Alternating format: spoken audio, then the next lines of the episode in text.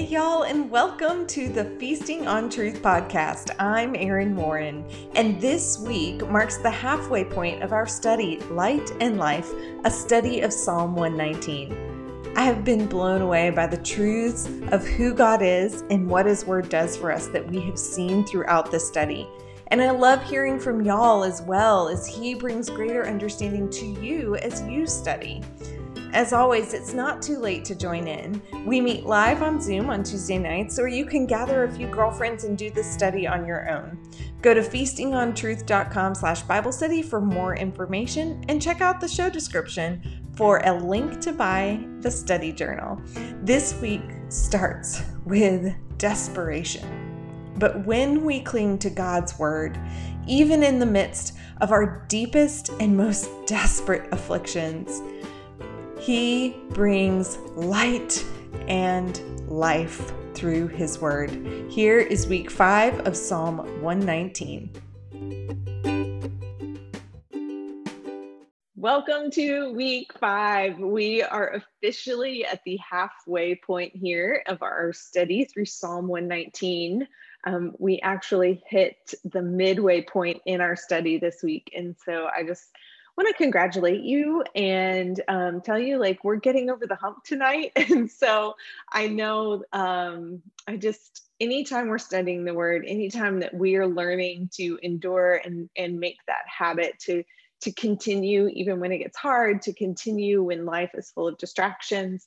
Um, my day today has been full of a thousand little distractions and a thousand little annoyances. And um, it's just such a reminder that sometimes we just have to push through and show up and do the work, but that it is always so worth it. So I'm so glad that you're here. Um, I'm going to open us up in prayer because um, Lord knows I need it. Um, Father, we just come before you so grateful for the opportunity to study your word. God, um, that we have this time and this format and this way that we can continue to study your word. Lord, I just pray that as we dive deep tonight, we would remember who you are. God, that we would remember that you are the ultimate teacher and that you are the one who gives us understanding, that it can't come from any other human, but Lord, from you and you alone. And so, God, I just humbly ask, Lord, I open myself to you, to your word. God, let me be a conduit of your truth protect my mouth from saying anything that is not of you. But Lord, let um, your word flow through me in a way that allows us to see who you are. And it's in your name I pray. Amen. We are in, um, as I said, our fifth week of study, and we're um, we were in verses 81 through 104. So we're hitting into the 100s. And as I mentioned, we officially hit our halfway point. Um, so I am so excited that we are marching through. And I know that this is typically the point where we either give up and walk away because we're either far behind or we're like, okay, I kind of got the gist of it. I get it. His word is important. Done. Okay, check. Let's move on. Um, this is the point where I find myself tempted to be like, this is so repetitive. I feel like he's saying the same things over and over and over again. But I want us to really push past that and to allow um, him to speak to us. Because, like I said, before we even started this, um, there is going to be a temptation to be like, this is the same thing over and over and over. But this week's study, I felt like was such an, a, good example of that to me of how when I push past that temptation to just be like, yeah, yeah, I got it, but to really dive deep, I can see the beauty and the difference and the and the new slight nuances in the way that he talks about God's word and what it does for us. Um, so with that, we are going to start with Kaf, um, verse 81. My soul longs for your salvation. I hope for in your word. My eyes long for your promise. I ask, when will you comfort me? For I have become like a wineskin in smoke, yet I have not forgotten your statutes. How long must your servant endure? When will you judge those who persecute me? The insolent have dug pitfalls for me. They do not live according to your word. All your commands are sure, commandments are sure. They persecute me with falsehood. Help me. They have almost made an end of me on earth, but I have not forsaken your precepts. In your steadfast love, give me life that I may keep the testimonies of your mouth. This is the most desperate stanza. It is this pinnacle of desperation. He, uh, more than we have seen in any of the stanzas to this point, he's pleading with God, When will you comfort me? How long must I endure? Um, when will you judge those who persecute me? Help me! Exclamation point. I'm like a wineskin in smoke. Um, they would use animal skins to create um, vessels for wine. And if they were exposed to too much smoke, they would shrivel up, they would become hard, and they would become useless. And he's saying that, like, just like that, I find myself shriveled up, hardened, and useless. They have almost made an end of me. Give me life. But the totality of this affliction we miss in English. Um, in Hebrew, he uses three versions of the Hebrew word that means to be finished or to cease or to bring an end to. Um, in verse 81, where it says, I long for your salvation, or my soul faints for your salvation, he's saying, My soul is finished. Verse 82, my eyes grow weary, or my eyes fail. He's saying, My eyes are finished. My, my soul is finished. My eyes are finished. And then verse 87, they almost ended my life. My life is almost finished. And this trifecta use of this verb points to the completeness that he is completely finished. He's completely to his end. He is overwhelmed by the great affliction that he is facing.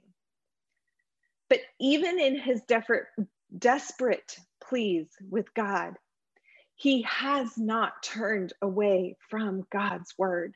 And we talked last week about how hard this truly is.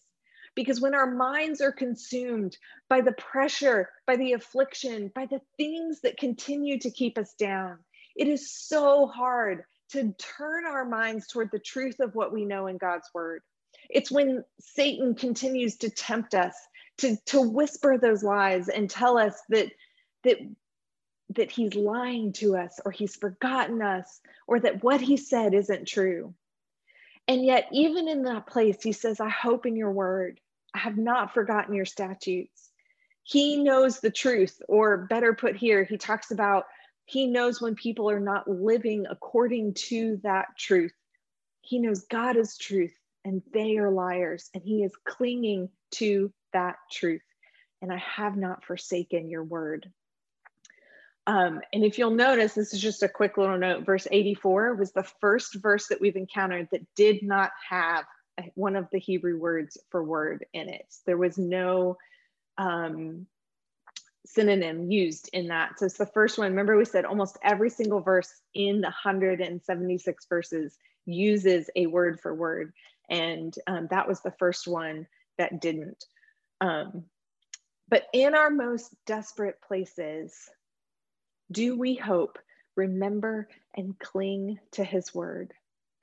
And I actually want to jump straight into the next stanza because I think it shows us the benefit of what happens when we continue to cling to his word in those places. Listen to the script flip here.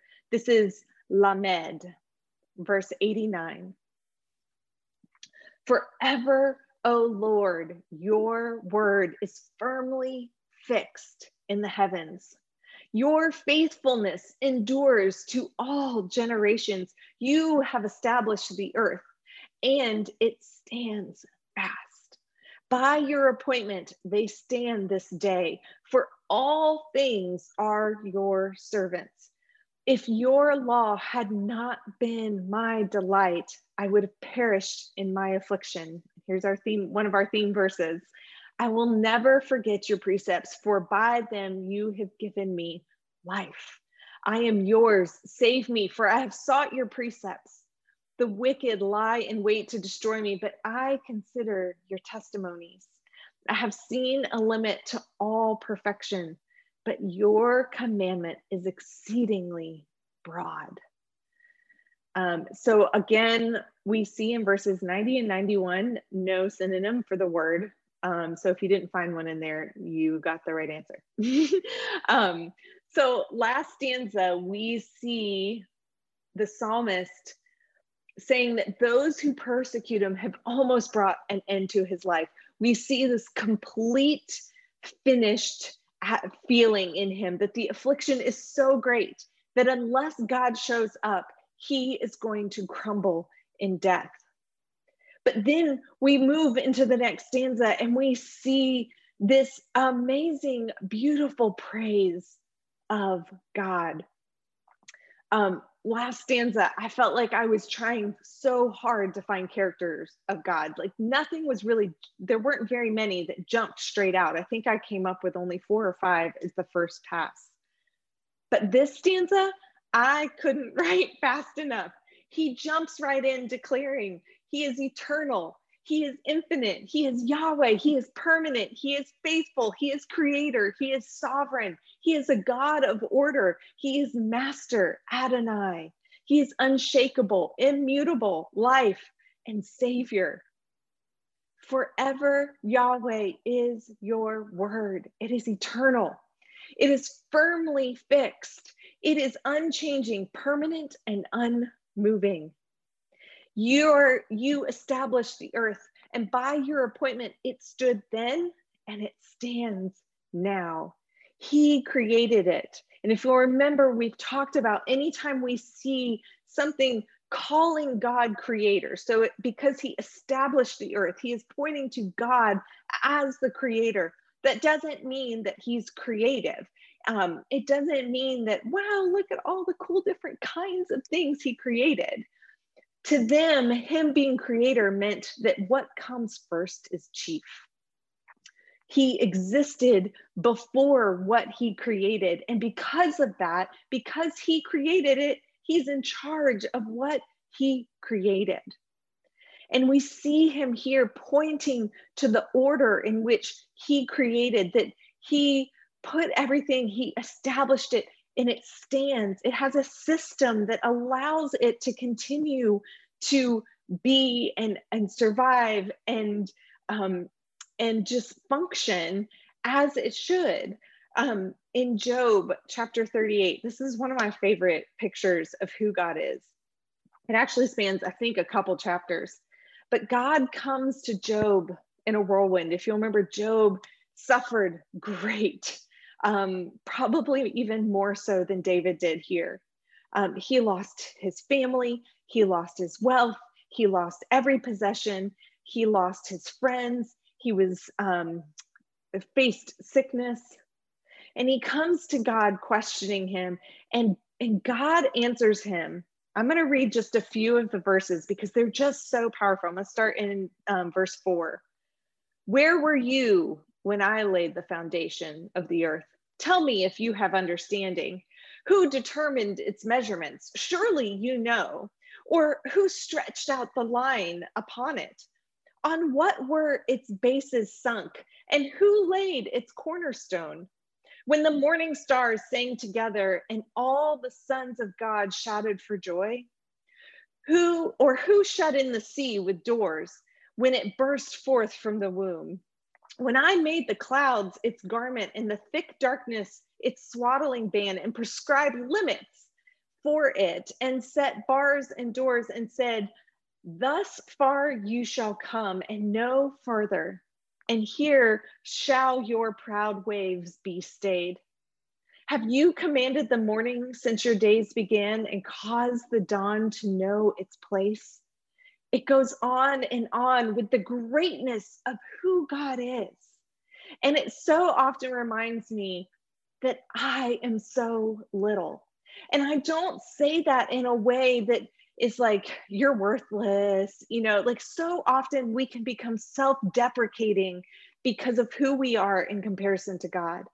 But more than anything, that chapter humbles me to the point where I recognize that He is so much greater than I am.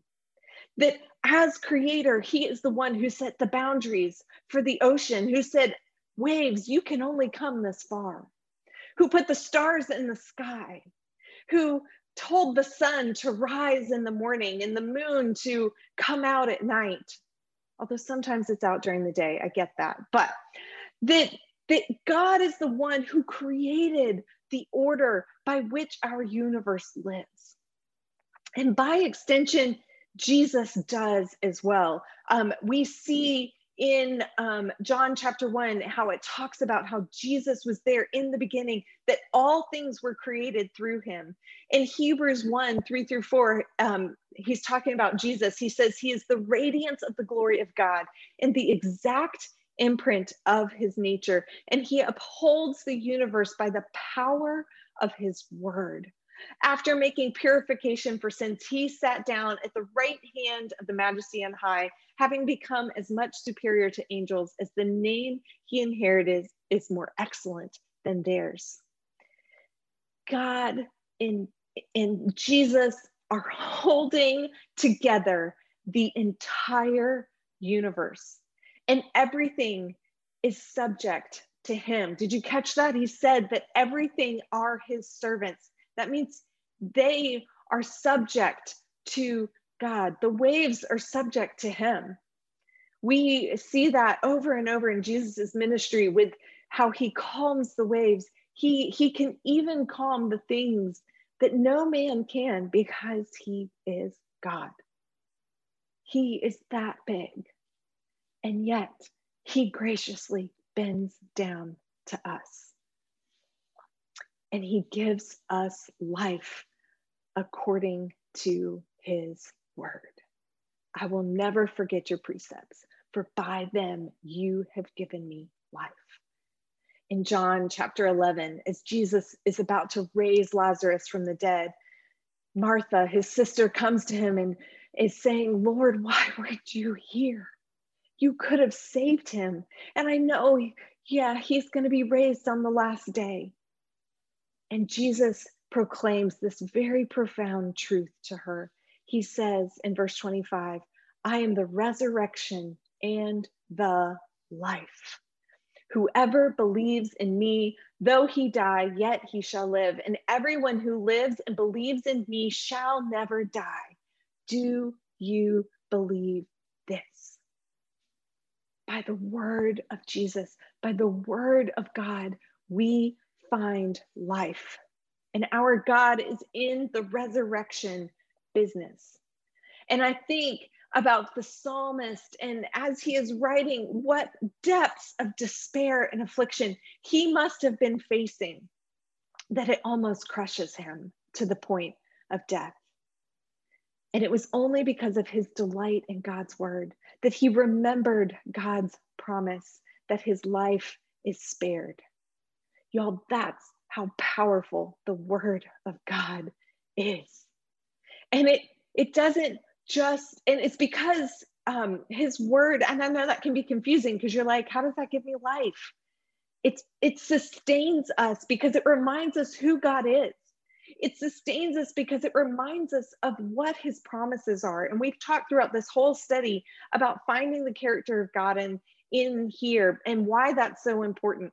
But not only that, that we are also um, seeking to understand what is promised to us and what is not, because that arms us with the truth that brings life. And not only does he bring life and resurrect us, he brings abundant life. Um, in verse 96, it says, I have seen a limit to all perfection, but your commandment is exceedingly broad. This may be my favorite phrase from our study this week exceedingly broad. We saw this same idea back in verses 44 and 45, where he was talking about walking in a wide place. Um, we so often think of his word as narrowing. We think his word, we think his law, his rules in, in, in our finite human minds, it so often makes it sound like less. We see here that it is actually freedom, that it's abundant, that it's wide, that it's exceedingly broad freedom to live life according to his word. John 10 10 says, The thief comes only to steal and kill and destroy, but I have come that you may have life and have it abundantly. First Peter 1 um, 5 tells us that our enemy, the devil, is prowling around like a lion, seeking to devour. He seeks to take away, he seeks to limit, he seeks to steal, to kill, to destroy, to devour. The enemy is actually the one who takes away. He's the one that actually narrows us.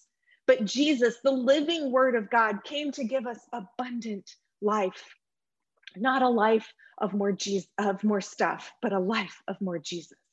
That is what abundant life is in scripture. And when we say yes to Jesus, that is what we get. This idea of abundance is one that I have been tracing the thread through scripture. And anytime I see a place where I see the word abundant, I make a note of it and keep a list of all the things that we have an abundance of because of Jesus and because of how God loves us. Um, and so here are just a few. John 10 10, John 15 5 tell us that we have abundant life. Romans 8 37 tells us that we have abundant victory, that we are more than conquerors. Romans 8 26, we have an abundant interceding for us by the Holy Spirit. It says that He is hyper interceding for us. That word hyper means abundant. He is praying for us, going before the throne with groans and moanings that we cannot even comprehend. We have abundant comfort, Second Corinthians 1 3 through 5. Matthew 13 10 through 12 talks about the abundant se- secrets that we have more understanding about who God is, about his kingdom, because of our being um, his child. First Timothy 1 12 through 15, we have abundant grace. Psalm 37 11, we have abundant peace. Psalm 31 19, we have abundant goodness. Isaiah 55 7, we have abundant pardon from our sins. This is the freedom that we experience because he is the one who carries the weight it is not on your shoulders. His yoke is easy, his burden is light, and you can cast all your cares on him because he cares for you. The freedom that we get to experience is, is a freedom of not having to carry that anymore. It's not on our shoulders. And I know so often as we are walking through storms of life, when we are under crushing affliction, when we think there's no way out of this, this is one of my favorite pictures of what he does for us. Hebrews 4 14 through 16. Since then, we have a great high priest who has passed through the heavens, Jesus, the Son of God let us hold fast to our confession. For we do not have a high priest who is unable to sympathize with our weakness, but one who in every respect has been tempted as we are, yet was without sin. Let us then, with confidence, draw near to the throne of grace that we may receive mercy and find grace to help in our time of need. Y'all, we have a great high priest we have an intercessor. We have somebody who went on our behalf, who paid the price and covered our sins so that we could have access and a covering, that abundant pardon over our lives. But he isn't someone who just paid the price and he's like, that's it, I'm out. Good luck with all the hard stuff. he actually can sympathize with us in our weakness. He is seated at the right hand, interceding for us as well. But there's this beautiful picture here where it says that we find receive mercy and find grace to help in our time of need. That Greek word for help is actually a nautical term, and some of you may have um, heard me share this before. The only other time we see it is in Acts 27 17, where Paul is in a shipwreck and they're in the midst of the storm at sea. And in order to keep the boat and the, everyone safe in the storm, they undergird the ship. They take ropes and chains and they pass them around the ship so that literally it is holding the boat together in the storm. And that's the word that the author of Hebrews uses for the help that we find in him. That he is literally wrapping us and holding us together so that no matter what affliction we may be crushed, or we may be persecuted, but we are not crushed. We are not abandoned. He is there holding us together. He is the one who established the earth and he keeps it in motion. He um, is holding together the universe. And um, if he kept it standing then and he's keeping it standing now, I promise he can hold you together too. And what a beautiful trans- transition we see from this moment in um, in Kaf where he is just desperate. He is pleading with God to show up. And then we see the turn where he recognizes who it is that held him together and whose word brought life. And then we come to Mem, verse 97. Oh, how I love your law. It is my meditation all day. Your commandment makes me wiser than my enemies, for it is ever with me. I have more understanding than all my teachers. Your testimonies are my meditation. I understand more than the age, for I keep your precepts. I hold back my feet from every evil way in order to keep your word. I do not turn aside from your rules, for you have taught me. How sweet are your words to my taste, sweeter than honey to my mouth. Though your precepts, through your precepts, I get understanding.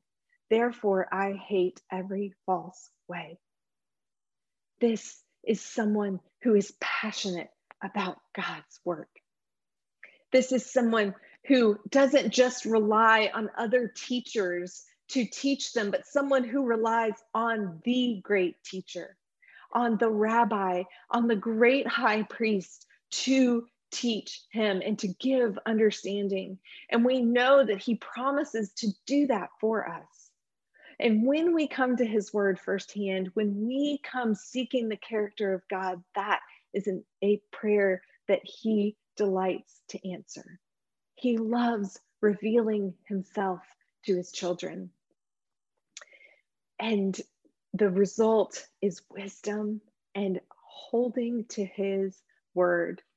Y'all, this is my prayer for feasting on truth. This is my prayer for you that no matter what storms we are going through, no matter what afflictions are over us or what trials that we face, that his word will continue to be sweet to us, that we will sit down and pull up a table, a, a seat to the feast of his word. Not a quick snack in the morning or something that we just check or we grab and go, but that we would learn to delight in his word in a way that carries us throughout all of the days, that it would become a meditation of our heart throughout the day, not just something that we visit quickly in the morning and then we we move on, but it would be a hearty meal sets us up to follow him, that we would turn our feet toward him and away from every evil way, that he would give us understanding as we study inductively, that he would turn um, us toward his truth, and that we would grow to hate the sin, the falsehood, not just in the world, but in our own hearts. That He would reveal that and then that we would follow Him and we would put it all away. Cling to the promise that we have in 1 Peter 5 10 and 11. After you have suffered a little while, the God of all grace, who has called you to his eternal glory in Christ Jesus, will himself restore, confirm, strengthen, and establish you. To him be dominion forever and ever. Amen. Let me close this in prayer. God, thank you for being the one who holds all things together. Lord, thank you for being the one who established this earth, who told the waves, you can only come this far. The one who put the stars in the sky, the one who sets the boundaries and is a God of order. And Lord, that you created, for lack of a better word, this system that we live in, Lord, and that you hold it all together. Lord, we are so small. God, I cannot count the stars. Lord, I cannot control the seas. And Lord, I know that I cannot carry the burdens that are on my life. Lord, I just pray that every woman listening would feel the lift and the freedom of putting her cares, her anxieties, her afflictions, Lord, in your hands. God, that you would undergird her, that you would wrap her, that you would hold her together in whatever storm she is facing right now. That you would remind her of your great power, that even um, because you can hold the world together, that you can hold her together too. God, we love you and we praise you and we thank you for bending down to us and giving us the opportunity through the blood of Jesus Christ to have access to relationship with you. And it's in your name we pray. Amen.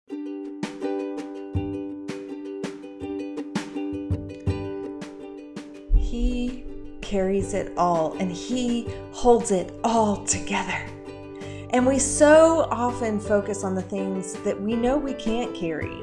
When life is too unbearable, we instantly go to these verses that remind us that He is there to take our burdens. But when He says that He can carry it all, that means even the stuff we can carry. His freedom, His exceedingly broad and abundant freedom, means that we don't even have to carry the things we can. He takes it all. And we get to walk in His ways, grow in our understanding of His Word, and enjoy fellowship with our sovereign Creator.